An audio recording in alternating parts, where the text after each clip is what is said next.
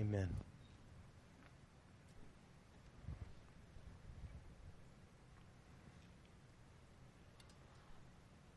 Well, at the beginning of the service, I mentioned a number of uh, groups of people of our congregation that were gone uh, and have come back. Uh, one I didn't mention is uh, a, a, portion of our worship team. There are six members of our worship team and myself. We, uh, this week, got to go uh, to the distant land of Frisco, Texas, and uh, for the, the Sovereign Grace Music Worship God Conference, a conference for church musicians and uh, pastors and worship leaders.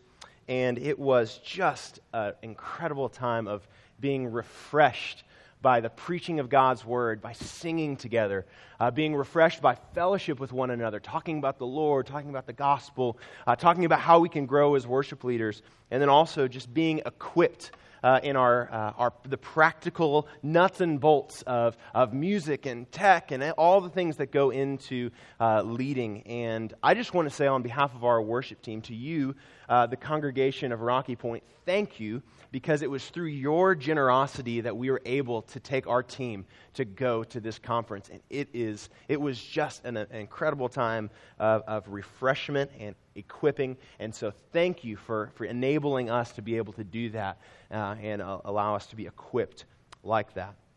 Well, turn with me in your Bibles to Matthew, the Gospel of Matthew, chapter 18. We're going to take a break this morning uh, from our Ezra Nehemiah series. Lord willing, we'll return to that next Sunday. We're going to be in Matthew 18, and before we read, uh, I would like to uh, just give some context for the Gospel of Matthew and explain uh, where we are uh, in the, the greater context of what Matthew is doing in his Gospel. So, of course, the Gospel of Matthew is all about the ministry of Jesus that culminates in his death on the cross on behalf of sinners, his resurrection triumphing over the grave. And as Matthew uh, records all of these things for the church, he structures his gospel around five major teaching blocks. Five major teaching blocks. In Matthew 5 through 7, we have what we call the Sermon on the Mount. Uh, that includes things like the Lord's Prayer, Beatitudes. That's the first teaching block. The second one we find in Matthew chapter 10, where Jesus sends his disciples out on mission. The third one we have in Matthew 13, uh, the parables, uh, including like the parable of the sower and uh, the parable of the pearl of great price, things like that. The fifth one, I know I'm skipping one. The fifth one is in Matthew 23 to 25, and it's all about the end times, anticipating Jesus' return. Well, this morning we're going to be in Matthew 18, which is the fourth main teaching block of Matthew's gospel. And Matthew 18 is all about life in the church.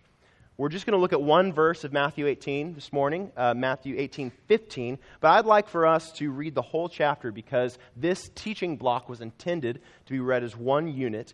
And we really can't understand any one verse in this chapter apart from understanding the whole uh, discourse in Matthew 18. So if you would, uh, hopefully you're at Matthew chapter 18 and read along with me as I read from Matthew 18, starting in verse 1. At that time, the disciples came to Jesus, saying, Who is the greatest in the kingdom of heaven? And calling to him a child, he put him in the midst of them and said, Truly I say to you, unless you turn and become like children, you will never enter the kingdom of heaven. Whoever humbles himself like this child is the greatest in the kingdom of heaven. Whoever receives one such child in my name receives me. But whoever causes one of these little ones who believe in me to sin, it would be better for him to have a great millstone fastened around his neck and to be drowned in the depth of the sea. Woe to the world for temptations to sin. For it is necessary that temptations come, but woe to the one by whom the temptation comes. And if your hand or your foot causes you to sin, cut it off and throw it away. It is better for you to enter life crippled or lame than with two hands or two feet to be thrown into the eternal fire. And if your eye causes you to sin, tear it out and throw it away. It is better for you to enter life with one eye than with two eyes to be thrown into the hell of fire. See that you do not despise one of these little ones. For I tell you that in heaven their angels always see the face of my Father who is in heaven. What do you think? If a man has a hundred sheep and one of them has gone astray, does he not leave the 99 on the mountains and go in search of the one that went astray? And if he finds it, truly I say to you, he rejoices over it more than over the 99 that never went astray. So it is not the will of my Father who is in heaven that one of these little ones should perish. Here's our verse.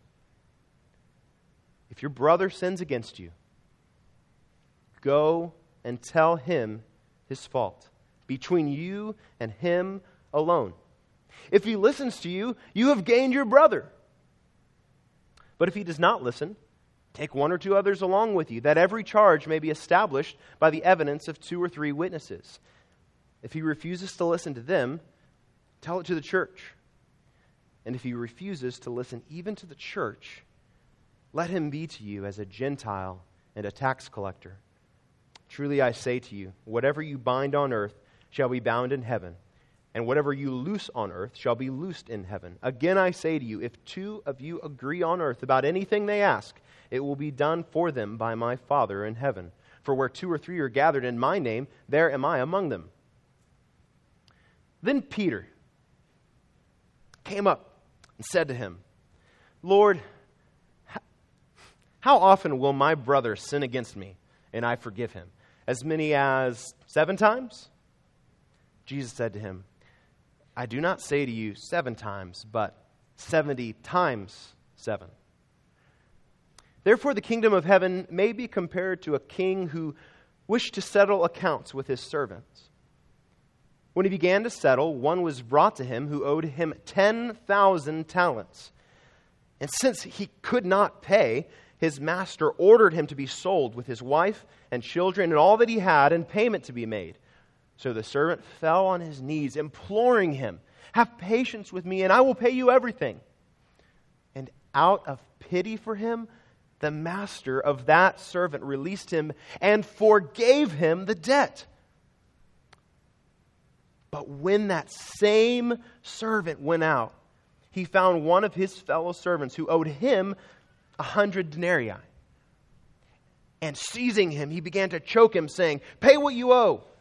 So his fellow servant fell down and pleaded with him, Have patience with me, and I will pay you.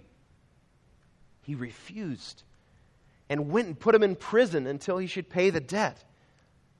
When his fellow servants saw what had taken place, they were greatly distressed, and they went and reported to their master all that had taken place.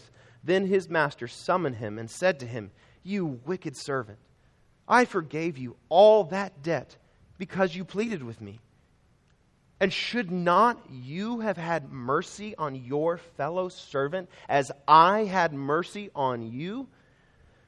And in anger, his master delivered him to the jailers until he should pay all his debt. So also, my heavenly Father will do to every one of you if you do not forgive your brother from your heart.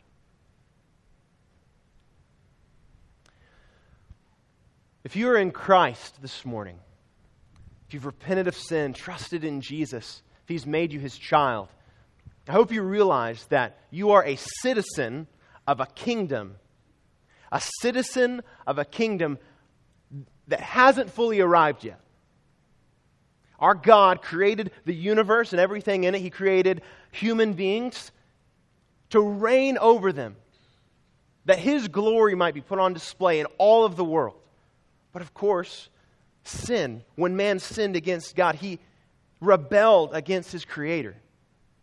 Rather than enjoy the gift of relationship that God created, man rebelled against God and made God his enemy. There was brokenness. Not only was there brokenness in the relationship between man and God, there was brokenness among relationships within human beings. All of the world has been broken by sin, corrupted by sin. We feel the effects of the fall every day. But God, from before the foundations of the world, had a plan, a plan to renew the earth, a plan to reconcile rebels to himself, that they might once again have the gift of relationship, that they might once again honor God, that they might once again be the pure, spotless bride of Christ that he always intended for them to be. And if you have trusted in Christ, he has made you part of this future kingdom, a kingdom where there's a new heaven and a new earth and everything is restored, where every tear is wiped away, where every sin has been forgiven, where we are perfected, we have glorified bodies, sin nature is done away with, death is no more. We love God perfectly, we love one another perfectly. Every relationship is restored and perfect. This is the kingdom that Christ has brought us into. This is our future hope. But even though we are citizens of that kingdom that's in the future, that's certainly not our experience of being part of the kingdom today. In the future, we'll be sinless citizens of the kingdom of heaven. But today, we are sinful citizens of the kingdom of heaven. We belong to God, we belong to that kingdom, but we live in this world. We live feeling the effects of sin. We live in the constant battle between the flesh and the spirit. I want to do some things, but then I don't do those things. And I do the things that I don't want to do. And it's this constant battle between the flesh and the spirit. And we, as citizens of the kingdom, are called to honor God, called to love one another. And yet we have this sin, this sin that gets in between us, this sin that I mean, we, we sin all over each other. I mean, we're just sinning all over the place. Yet we're supposed to be these members of the kingdom. We're supposed to be loving one another and, and we're supposed to be tasting what, what's to come. And so, here and now, until that day comes, how do we, as citizens of that kingdom, live today as sinners? That's what Matthew 18 is all about. We're citizens now of this kingdom, but we are dealing with the effects of the fall still in this world. We're still, still dealing with sin in our hearts, in our lives. And so, all of Matthew 18 answers the question how do we live as citizens of the kingdom of heaven, the kingdom that is to come? How do we live in, as citizens of that kingdom today, even as we feel the effects of sin? And our particular verse today can be summarized like this Our King Jesus calls us to love one another by humbly confronting each other about our sin. Our King Jesus calls us to love one another by humbly confronting each other about our sin.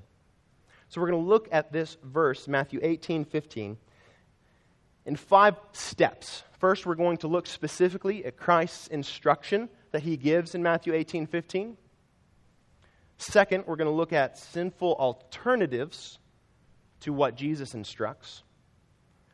Third, we're going to look at the Christ like attitude that ought to underpin Christ's instructions. And then lastly, uh, or uh, we'll, we'll look at some contexts in which we would apply this verse and also how to respond when we're confronted about our own sin. But first, let's look at Christ's instruction more closely in Matthew 18 15. Read with me, if you would, Matthew 18 15. If your brother sins against you, go and tell him his fault between you and him alone. If he listens to you, you have gained your brother. So, first thing that Jesus presents us with in this verse is a scenario. A scenario. If your brother sins against you, if your brother sins against you. Well, we've already established this is really common. We sin against each other all the time. Brothers and sisters in Christ sin against each other all the time. Church members sin against one another. Husbands sin, sin against wives, and wives sin against husbands. Children sin against parents. Parents sin against children. Pastors sin against church members. Church members sin against pastors. We, we sin all the time against one another, our brothers and sisters in Christ. So, this scenario being very common today as we wait for that future kingdom, we ought to know how should we respond to it? How should we respond in this common scenario when our brother sins against us or our sister sins against us? Well, second, Jesus tells us the action that we should take when this scenario arises. If your brother sins against you, go and tell him his fault. Go and tell him his fault. When this happens, we're supposed to go to our brother or sister and confront them, rebuke them, tell them what they've done. And he gives a little explanation of the manner in which we should do this. So he gives us the scenario, the action we should take in the scenario, and the manner by which we should do this action. Go and tell him his fault. In what way? Between you and him alone.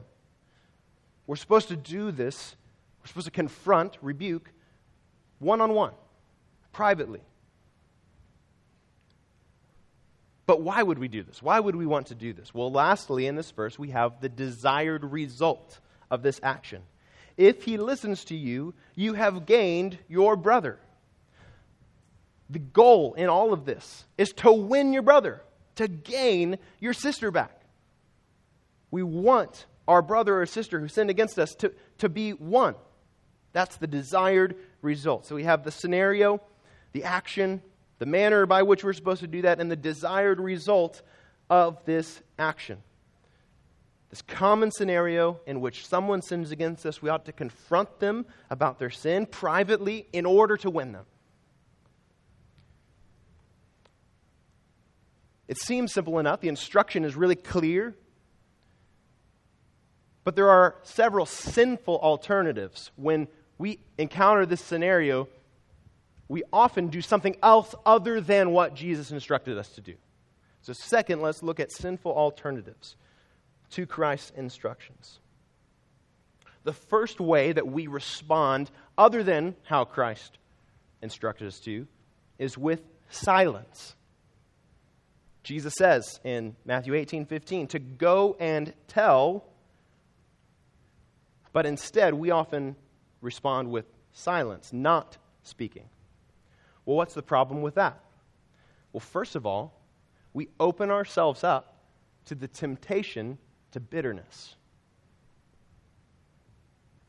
We open ourselves up to the temptation to hold a grudge.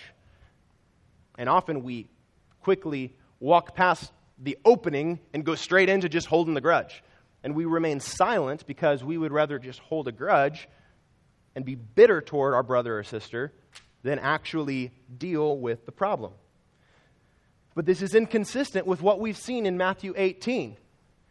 We don't want to open ourselves up to the temptation to bitterness. What we saw in Matthew 18 is that we should amputate those things which tempt us to sin. So we shouldn't be silent and, there, and, and tempt ourselves to sin by holding a grudge and growing bitter. We need to amputate that and speak up and address this issue. But, I mean, don't, don't we just, you know, want to keep silent, to just, just keep the peace? I just, I just, I'm just going to let it go. I don't want to cause a conflict. It sounds good, but what does that say about your concern for your brother or sister's soul. My brother or sister has sinned against me. Oh, they're, they're, they're in sin. I'll just let it go. Is that consistent with the attitude that we see in Matthew 18, where we see that it would, what ought to be our attitude is, I would rather drown in the sea than see my brother stumble? I would rather have a stone tied around my neck and be tossed into the sea than see my sister in sin. I would rather leave the 99 and go chase after him, go chase after her. That's the attitude that Christ has brought us into through his death and resurrection. The problem is, we often, when we're sinned against, we think about it, we define it in terms that are about us. We're offended. We're sinned against. They, I'm right, they're wrong, they sinned against me, rather than realizing that they are hurting themselves by sin. We should be concerned more about how they are sinning and hurting themselves than how we're offended and how uh, we're disrespected by their sin against us. I mean, let me ask you this. If your child stepped out into traffic, would you say, ah, oh, I'm just going to let it go. I don't want to cause a conflict? Would, would you just say, um, oh, you know, or, or, would you take offense and say, oh, well, they disrespected my authority. I, I'll just let them get what's coming to them. I'm just going to. No! You would, you would yell at them, you would run out in there and snatch them out, get them back onto the sidewalk, because at that point, you don't care how much they disrespected your authority and they just need to be put in there. No, you want to save them. They're about to harm themselves, and you want to, you care about their soul, you care about their life more than you care about yourself in that moment. That ought to be our attitude when our brother or sister sins against us, that we have more concern about their soul than about our honor or our respect. The second sinful alternative. So m- maybe we don't keep our mouths shut. Maybe it's not silent. Sometimes we don't keep our mouths shut. We do open up our mouth, but to the wrong person. We don't open up our mouth to our brother or sister who sinned against us. We go tell someone else, speaking to the wrong people. Jesus says, Go tell him his fault. But we often go to someone else before we go to our brother or sister who sinned against us, which is known in the Bible as the sin of gossip. We, of course, have some creative terminology that we like to use for this uh, venting, blowing off steam, uh, my personal favorite, a prayer request. But Jesus just calls it gossip when we go to someone else instead of going to our brother, we're in sin. We're responding to sin with sin. And that doesn't make matters better. This may look uh, like a variety of different things. You know, the old cliche, you know, the, uh, uh, the guy going, you know, going to the, the, the proverbial barber shop and talking about the guys about his wife, or the wife going to the nail salon, or I don't know, whatever the cliche might be. Uh, today, it probably looks more like going on social media and venting about something rather than confronting the person privately or uh, sending a text or whatever the case may be. There's a lot of reasons why this is uh, wrong. One of the reasons why it is dangerous to go to someone else before we go to the person who sinned against us, besides the fact that it's sinful, one of the reasons it's dangerous is because we might be wrong about whether or not our brother or sister sinned against us.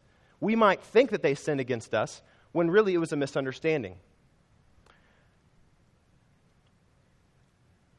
The reason why this is, is close to my heart is I, as I was reflecting on this, I thought of three different friends of mine in ministry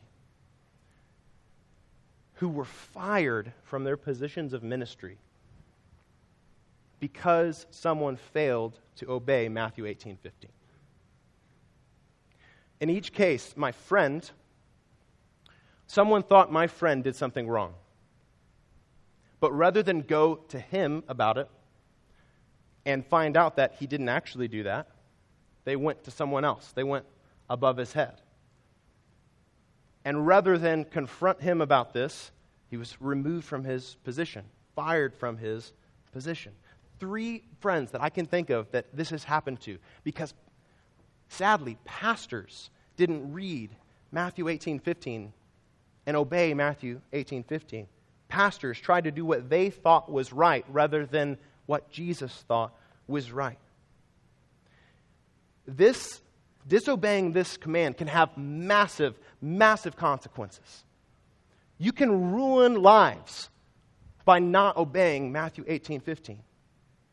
You can ruin your marriage by not obeying Matthew 18 15. You can divide and destroy a church by disobeying Matthew 18 15.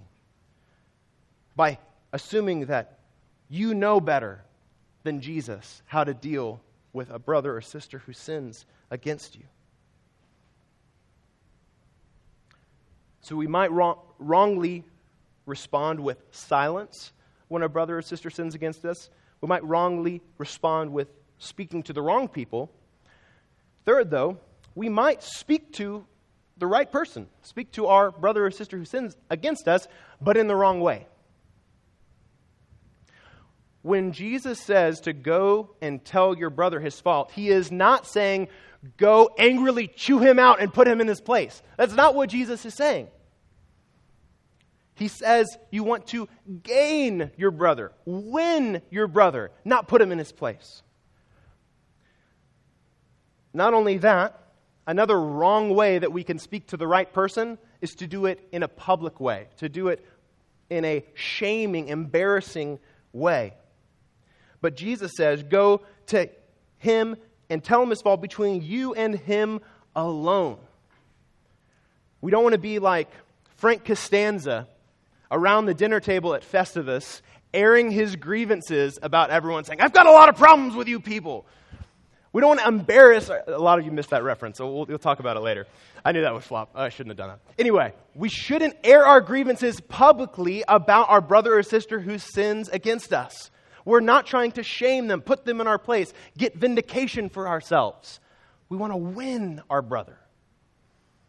So, those are three sinful alternatives to obeying Jesus' command in Matthew 18 15.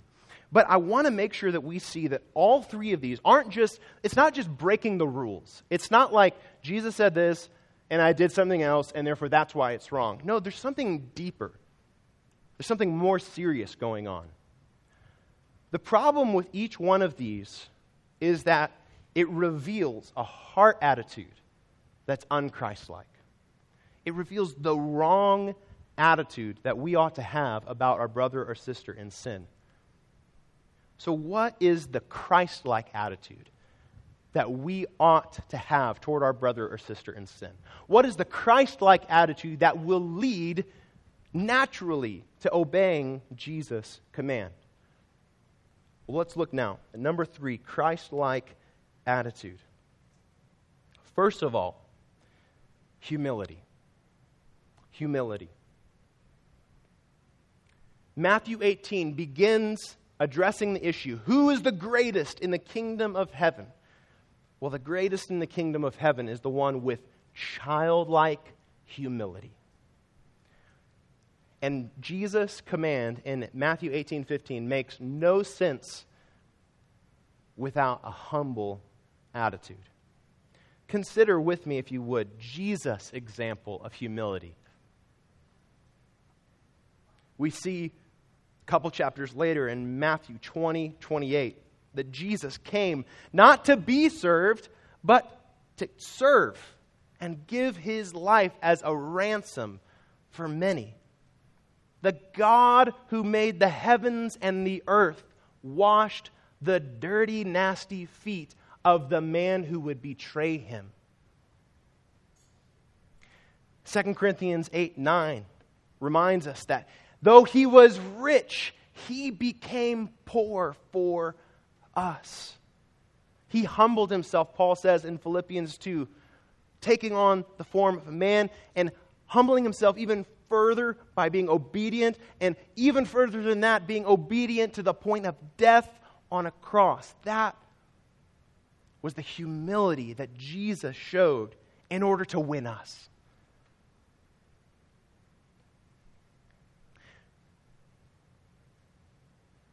If I, when my brother or sister sins against me, if my response is to feel greater and for them to be lesser, I've missed it. Because typically, again, we think about it in terms of how we were wronged, how we were offended. That, that he owes me. That I'm in the right, she's in the wrong, and so therefore, I, I don't need it. I'm, I'm fine. I'm, I'm golden.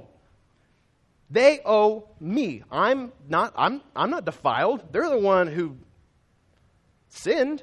So she owes me. He owes me. But the attitude that we ought to have from Matthew 18 is not he owes me, but to remember the incredible debt that we owed God that he forgave us. A debt that we could never in a million lifetimes repay. That was the mercy and grace that our God showed us. That was the generosity that he showed us. And so when we realize how much debt we had incurred, and our brother or sister sins against us, the last thing that we ought to be thinking is that we're greater and they're lesser. No, no, no, no, no. We are the same. We are all beggars in need of mercy. And in Christ, our brothers and sisters, we are all recipients of infinite generosity. With this attitude of humility, we won't hold a grudge in a position of power, using it to our advantage as leverage over our brother or sister. With an attitude of humility, we won't gossip, making ourselves look better in someone else's eyes in contrast to our sinful brother or sister. We won't lash out in anger or put our brother or sister to shame in self righteousness. No, we'll recognize that we are all sinners, all recipients of God's mercy, and therefore we should all have an attitude of humility, recognizing that we are nothing apart from the mercy of our Savior. Which leads me to the second aspect of this attitude that ought to underpin these actions, and that's one of mercy. Mercy. If our hearts are shaped by our Savior, who spoke the words of Matthew 18, our attitude is not going to be, Jesus, how long do I have to put up with this guy? Like seven times? No. Our attitude is going to be one of extravagant mercy. I will forgive him 70 times 7 if that means I get to win my brother or sister back.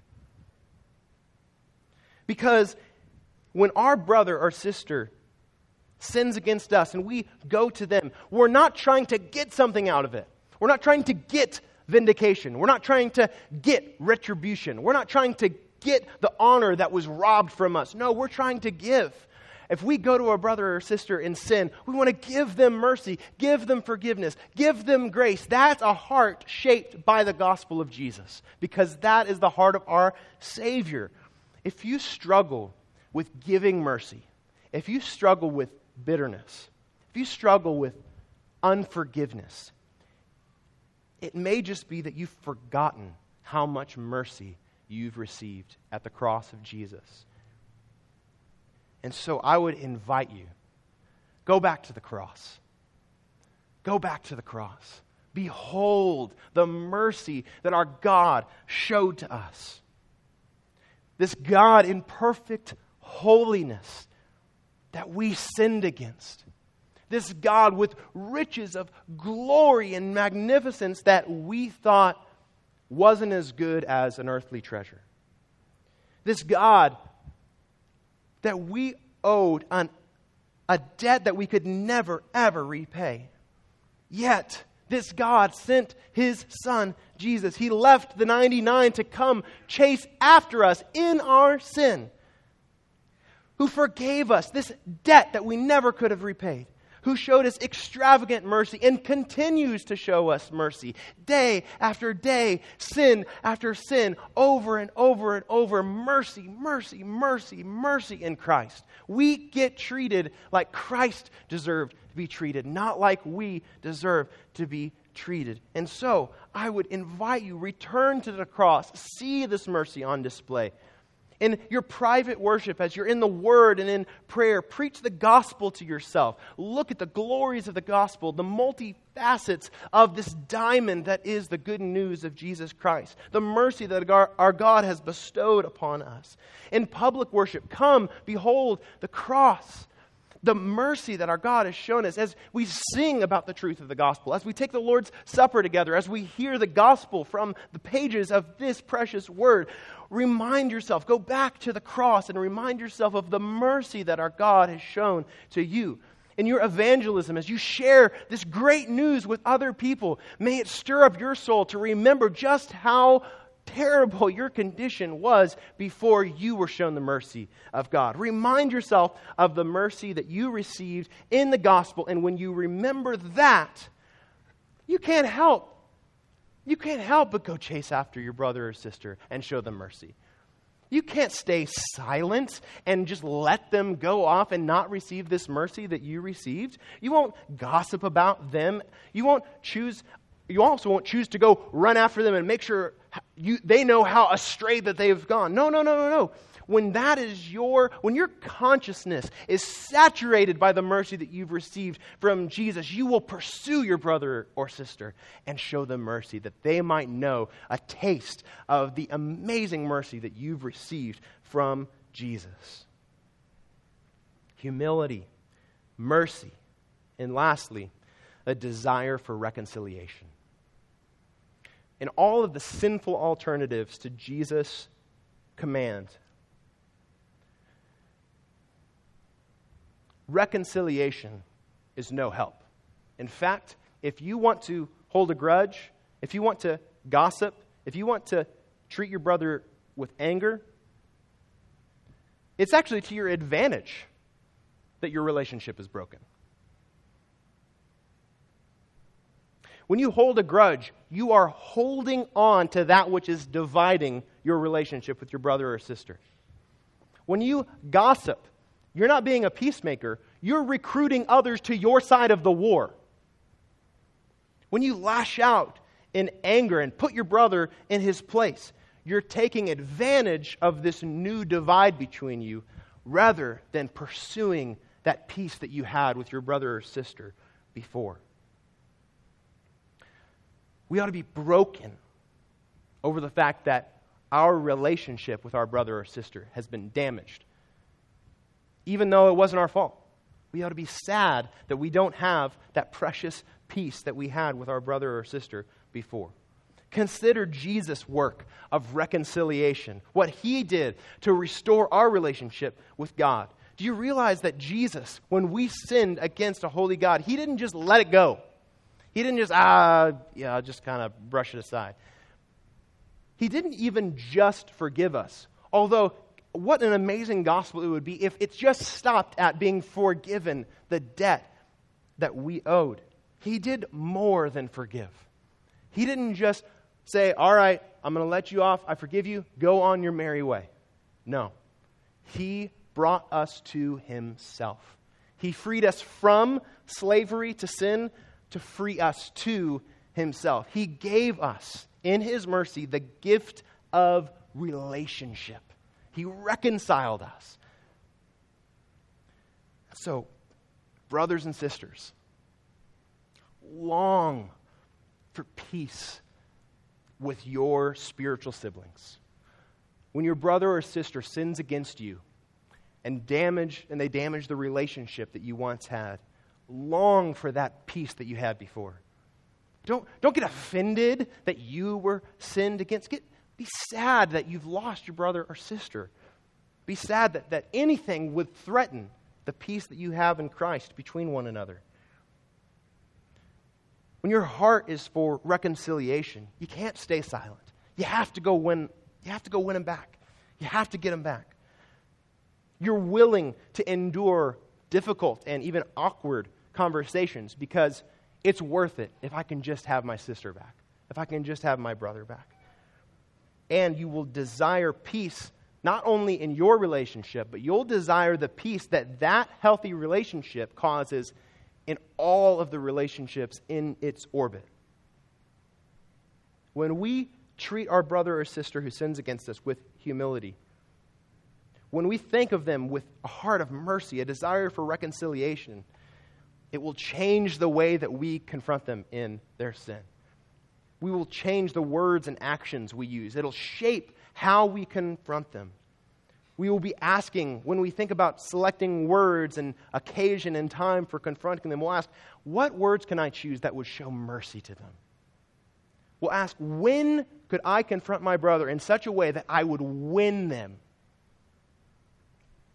This is the attitude that Christ had toward us in our sin.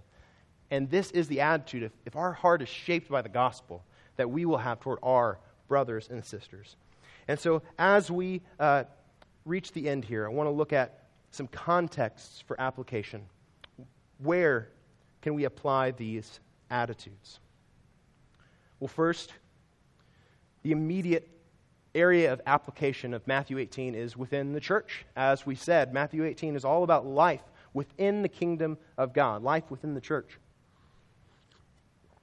We established that this scenario of if my brother sins against me, it happens all the time. It's very common. And so, that being the case, Matthew 18, 15, this should be happening all the time.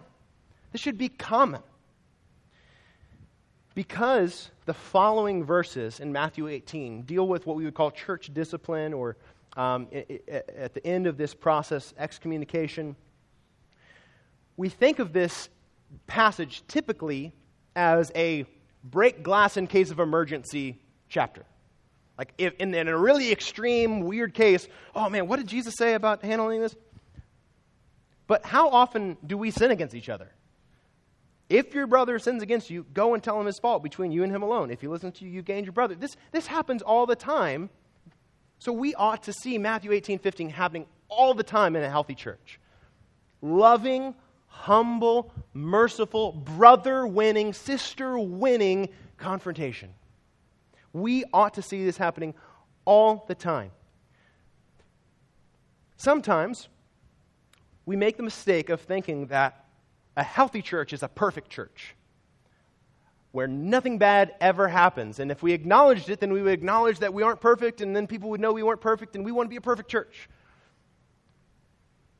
But a healthy church is not a perfect church this side of heaven. A healthy church is a church that's broken over their sin, that loves one another enough to go and chase after each other in sin. A church that gives mercy and mercy, that forgives 70 times 7. That's a healthy church. It's a church shaped by the gospel. It's a church that feels their need for mercy and feels the generosity, the overwhelming mercy of God. What about in marriage? A failure to apply Matthew 18 15 in marriage can be devastating to a marriage. Alyssa and I have only been married uh, two years, uh, but two years is plenty of time for two sinners to sin against one another, in case you didn't know. And so I can already attest to this, as I'm sure that those of you who are married in the room are aware. When, when, when our spouse sins against us, and we just think, ah, I'll, ah I'm just going to let it go, I'm just going to keep the peace, here's, here's what happens. Just let it go and, and then but but underneath the surface there's just this little tension building. And then it happens again ah just gonna let it go but then there's this tension building. And then time after time these little things all start to add up and the tension gets stronger and stronger and stronger. Before you know it one day there's a, a sock on the floor and there's this explosion. And it's like what in the uh, it has nothing to do with the sock. It's all of this tension that's been building over and over and over and over.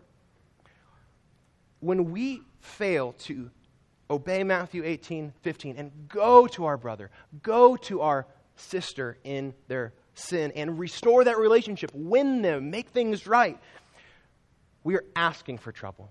We are asking for devastation. We are asking for explosion. Think about the effect that following Matthew 18 15 would have on your children. You know, however you respond when you're sinned against teaches your child how they ought to respond when they're sinned against. How you respond to them when they sin against you. You have the option of teaching them God's mercy that you've received or teaching them judgment and wrath, and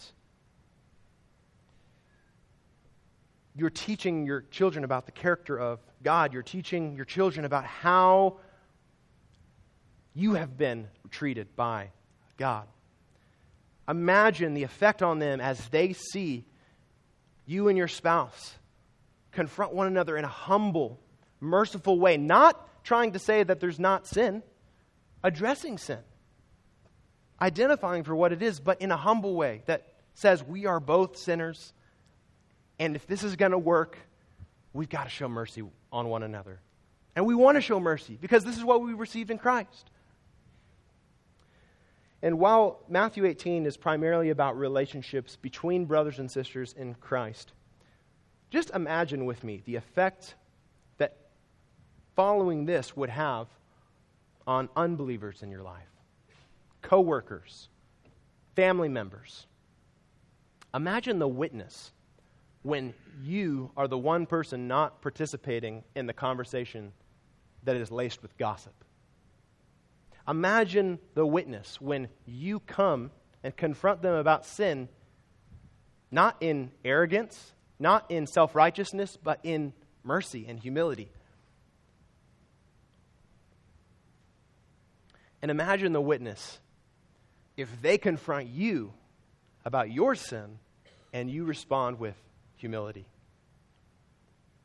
And you respond with an admission that, yes, I am a sinner and I have been shown great mercy by our God, and I would love to share it with you. So, lastly, as we conclude, you know, if we take Matthew 18 15 seriously, and we leave here with a desire to follow our Lord, there's some of us in this room that are about to be rebuked. there's some of us who our brother or sister may have been silent about when we sin against them, and we may have even forgotten about it, and we're about to have a conversation that might be a little awkward, might be a little difficult. And so I want to just think about briefly how, how do we respond when we are the, on the receiving end of Matthew 18 15? Well, first of all, again, who's the greatest in the kingdom of heaven? The one with childlike humility. Respond with humility. You're not better than that. When your brother or sister even if they're wrong, comes to you and says, You did this, you're not better than that. You're capable of whatever it is that they, that they thought you did, and uh, likely it's true. So respond with humility. Respond with gratitude. I know that seems totally backwards to our world, but respond with gratitude that your brother or sister would leave the 99 and come after you. Respond with gratitude that they would love you enough to not want to leave you in your sin. And of course, respond with repentance. Respond by turning away from this, by making things right. And respond by asking for forgiveness. Respond with that same desire for reconciliation. Respond with brokenness that you would do anything that would damage the relationship and, and ask for forgiveness. Be glad that your brother or sister wanted to win you back. So, as, as we conclude, we have been given so much mercy in Christ. We have been given so much mercy in Christ. The one who showed humility to us, the one who showed grace and kindness to us, the one who reconciled us to God. So may our lives, our marriages, our families, our church, church be shaped by this mercy. May we give the mercy that we have received and praise the Lord that we have received it and praise Him with one voice as a unified church brought together by the blood of Jesus. Let's pray together.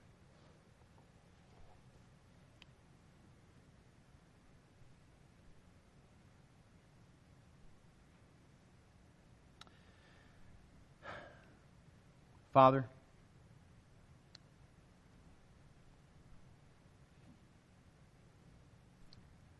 Thank you for the incredible mercy that you've shown us.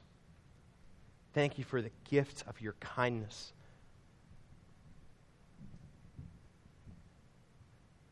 Thank you for looking at sinners like us.